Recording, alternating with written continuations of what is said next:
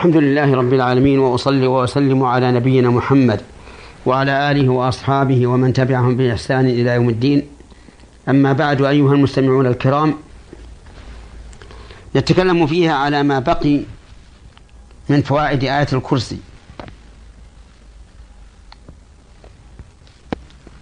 حيث انتهينا إلى قول الله تبارك وتعالى لا تأخذه سنة ولا نوم. له ما في السماوات وما في الأرض. من فوائد هذه الجملة له ما في السماوات وما في الأرض عموم ملك الله سبحانه وتعالى. وأن له ما في السماوات وما في الأرض من الأعيان وما ينتج عنها من أفعال وغير ذلك. ويترتب على هذه الفائدة أنه لا حكم في السماوات والأرض إلا لله عز وجل لأنه هو المالك. والمالك يدبر ملكه على ما يشاء. ومن فوائد هذه هذه الجملة أن الله وحده هو الذي له ملك السماوات والأرض.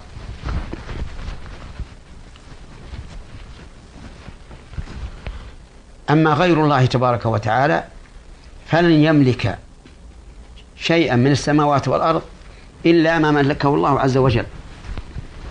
ومع ذلك فملكه ناقص. ناقص من حيث الشمول ناقص من حيث التصرف.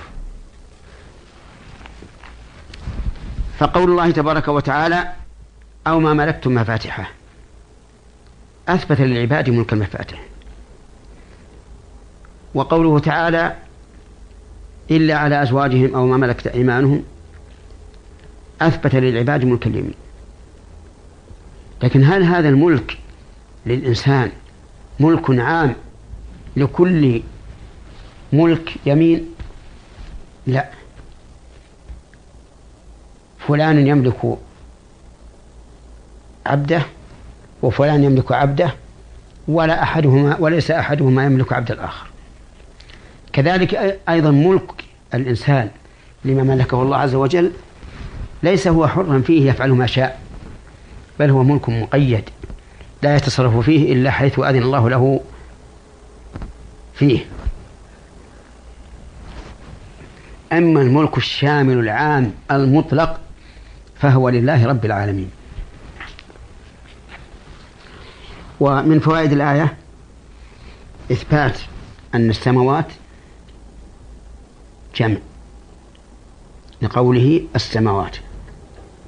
وهذا الجمع قد بين في القرآن الكريم أنه سبع سماوات. قال الله تعالى قل من رب السماوات السبع ورب العرش العظيم وقال تعالى ولقد خلقنا فوقكم سبع طرائق وما كنا عن الخلق غافلين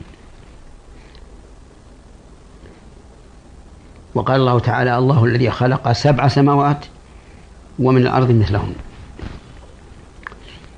أما الأرض فجاءت في القرآن مفردة لكن يراد بها الجنس. والمفرد الم... الذي يراد به الجنس يعم كل جنسه لكن ظاهر قول الله تعالى الله الذي خلق سبع سماوات ومن الأرض مثلهن. يقتضي أن الأرضين سبع. لأن المماثلة أعني مماثلة الأرض للسماء في غير العدد غير ممكنة.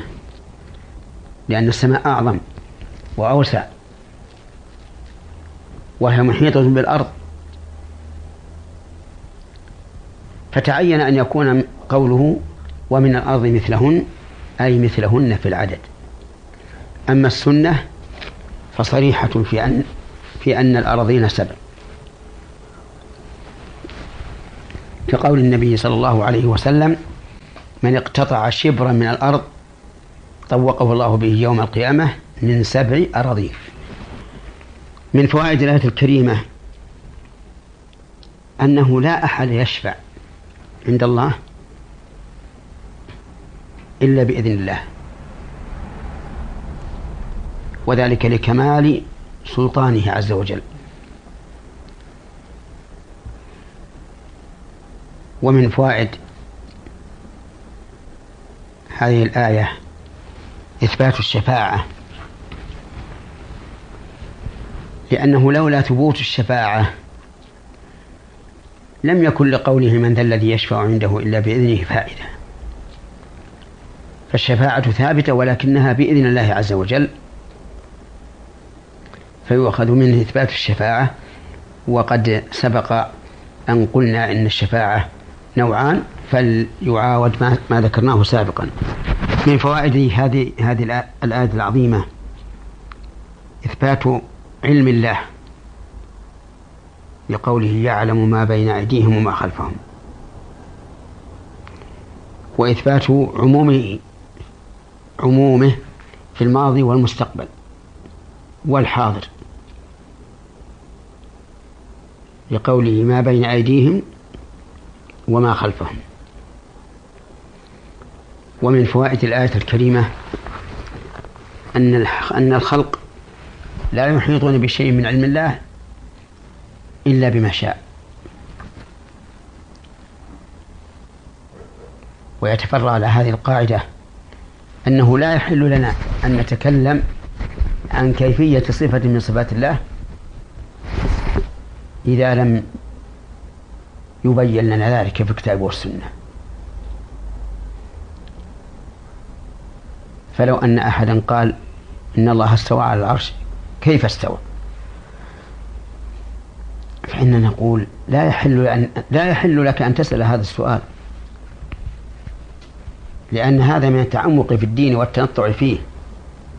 وقد قال النبي صل... وقد قال النبي صلى الله عليه وسلم هلك المتنطعون.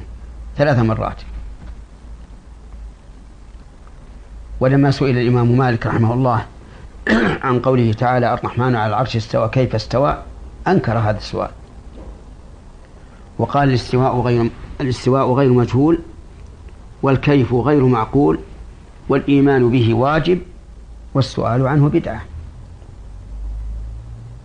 وأصاب في إنكاره رحمه الله. لأنه لو كان السؤال عنه من الحق لكان أولى الناس به صحابة رسول الله صلى الله عليه وسلم. لأنهم أحرص الناس على معرفة الله وأسمائه وصفاته. ولأنهم ولأن عندهم من إذا سألوه أجابهم.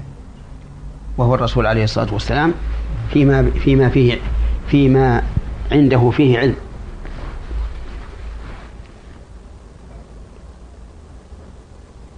ومن فوائد هذه الآية الكريمة العظيمة إثبات المشيئة لله عز وجل لقوله إلا بما شاء. ويتفرع على ذلك أنك إذا سألت العلم فاسأل الله. علق قلبك بربك ليزيدك علما. ولكن لا يعني ذلك إبطال الأسباب التي يحصل بها العلم. كالأخذ من العلماء أو من الكتب الموثوقة أو ما أشبه ذلك. ومن فوائد الآية الكريمة إثبات الكرسي وأنه عظيم شامل للسماوات والأرض. لقوله تعالى وسع كرسيه السماوات والأرض ومن فوائدها أن الله تعالى لا يؤوده حفظهما أي لا يثقله سبحانه وتعالى حفظ السماوات والأرض لا حفظهما بذاتهما ولا حفظهما فيهما من مخلوقات الله.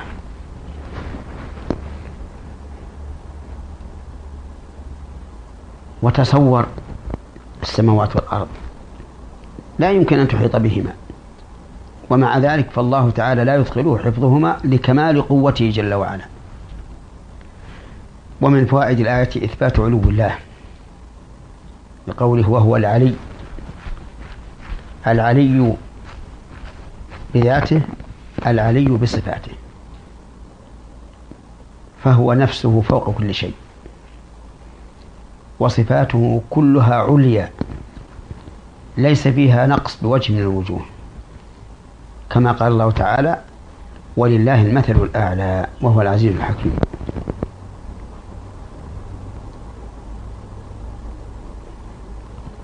وهو كذلك علي في صفاته ليس في صفاته نقص بوجه من الوجوه. العظيم يعني ذو العظمة. فلا شيء أعظم من الله. قال الله تعالى وما قدر الله حق قدره والأرض جميعا قبضته يوم القيامة والسماوات مطويات بيمينه سبحانه وتعالى عما يشركون. أحث يا إخوان المستمعين على قراءة هذه الآية كل ليلة لأنه إذا قرأ الإنسان في ليلة لم يزل عليه من الله حافظ ولا يقربه شيطان حتى يصبح وإذا كان الإنسان يبذل الشيء الكثير لمن يحرسه من البشر. مع أن البشر لا يستطيعون حراسته من شياطين الجن فليقرأ هذه الآية بدون بذل مال. ثم هو في قراءته لها يؤجر كل حرف بحسنة والحسنة بعشر أمثالها إلى سبعمائة ضعف إلى أضعاف كثيرة. وأوصي إخواني أن يقرأوها بتمهل وتدبر حتى يتبينوا عظمة هذه الآية التي أقر النبي صلى الله عليه وعلى آله وسلم. أبي بن كعب حين سأله أي آية أعظم في كتاب الله؟ قال آية الكرسي. الله لا إله إلا هو الحي القيوم. وليتدبر وأوصي أيضا بتدبر ما فيها من صفات الله عز وجل العظيمة وأسمائه الحسنى الكريمة حتى يزداد بذلك إيمانا بالله وتعظيما له ولكتابه وأسأل الله سبحانه وتعالى لي ولإخوان المسلمين أن يجعلنا من المتدبرين لكتابه المعظمين له جل وعلا القائمين بأمره ليلا ونهارا وسرا وجهارا مخلصين له الدين ولو كره الكافرون.